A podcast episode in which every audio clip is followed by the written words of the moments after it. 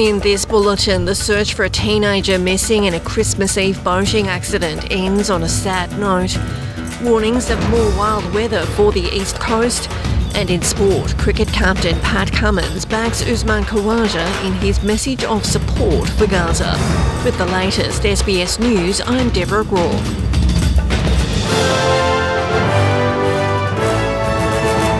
Police have recovered the body of a 14 year old boy after a tragic boating accident on Christmas Eve.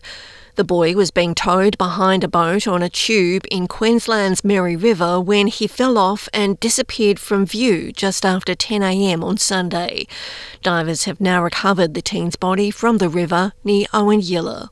Hundreds of people were without power this Christmas morning in far north Queensland as the clean-up from Cyclone Jasper continues. More than 4,200 property damage assessments have been completed since Jasper brought heavy rain and damaging winds to the region earlier this month. 12 homes have been confirmed as destroyed, more than 120 severely damaged, and more than 550 have moderate damage. Meanwhile, in New South Wales, State Emergency Service volunteers have spent Christmas morning helping with cleanup efforts after significant storms ravaged parts of the Northern Rivers, metropolitan Sydney, Illawarra, South Coast, and the Riverina. Deputy Commissioner Debbie Platt says there have been more than 300 calls for assistance in the Sydney metro area alone in the same period of time, and they predict more will come. We expect that across New South Wales these severe weather patterns will continue today and tomorrow, and possibly over the rest of the week. So we're urging all of you to stay safe and heed the weather warnings.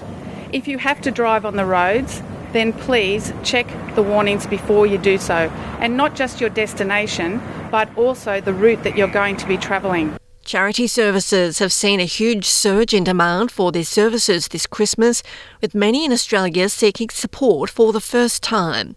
Those with full time jobs and mortgages are among the more than 3.7 million households experiencing food insecurity and struggling to make ends meet. OzHarvest market manager Susanna Dropper says the increase in demand is because of the rising cost of living. If we think about last year, this time, we now see 20% increase in customers that are coming and seeking our service. That would be around 2,100 customers that we see every single week. And um, I've been with OzHarvest for five years now, and this is the worst I've seen it in all those years. Lifeline has reached out to Australians who may be struggling over the holiday period. Lifeline Australia's Chris Soriakis says despite joyful and cheery depictions of the holiday season, factors like increased financial pressures, heightened family tensions, and intensified feelings of loneliness can often bring about complex and difficult emotions at this time of year. He says the charity has released a holiday guide with advice for people on managing their mental health over a difficult period. You can um, attend community events there are a number of community events across the country over um, the holiday break, and these events are a good opportunity to meet others. Um, you can uh, create a list of things you enjoy doing, whether it be walking, cooking, writing, drawing. Keeping busy with things you love can help you feel less lonely. And most importantly, um, reach out. Reach out to friends, reach out to family, or reach out to a support hotline like Lifeline. Australian Defence Force personnel have sent Christmas messages to their loved ones as they serve their deployments overseas. More than a thousand ADF personnel are stationed in various regions of the world this Christmas holiday season.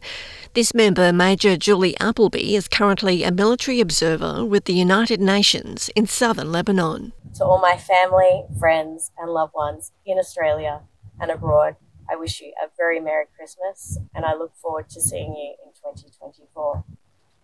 On patrol with me today, I have my fellow teammates. Uh, they would also like to pass on a Merry Christmas in their native tongue. ميلاد ماشيد من لبنان Frohe Weihnachten aus der Schweiz und von mir auf Australien. To sport and in cricket news, Australian captain Pat Cummins has supported teammate Usman Khawaja after the opener's application to display a dove holding an olive branch on his boot and bat during tomorrow's Boxing Day test was denied by the International Cricket Court. Cummins says he accepts the governing body's ruling that the star left-hander can't do that, but he also backs his teammate. We really support Uzi. You know, I think he's standing up for what he believes, and I think he's doing it really respectfully, and um, he can hold his head high the way he's gone about it. Um, but obviously, there's there's rules in place. Um, so uh, yeah, I believe the ICC have said um, yeah they're not going to um, approve that. So yeah, they make up the rules, and you have got to accept it. I'm Deborah Groarke. This is SBS News.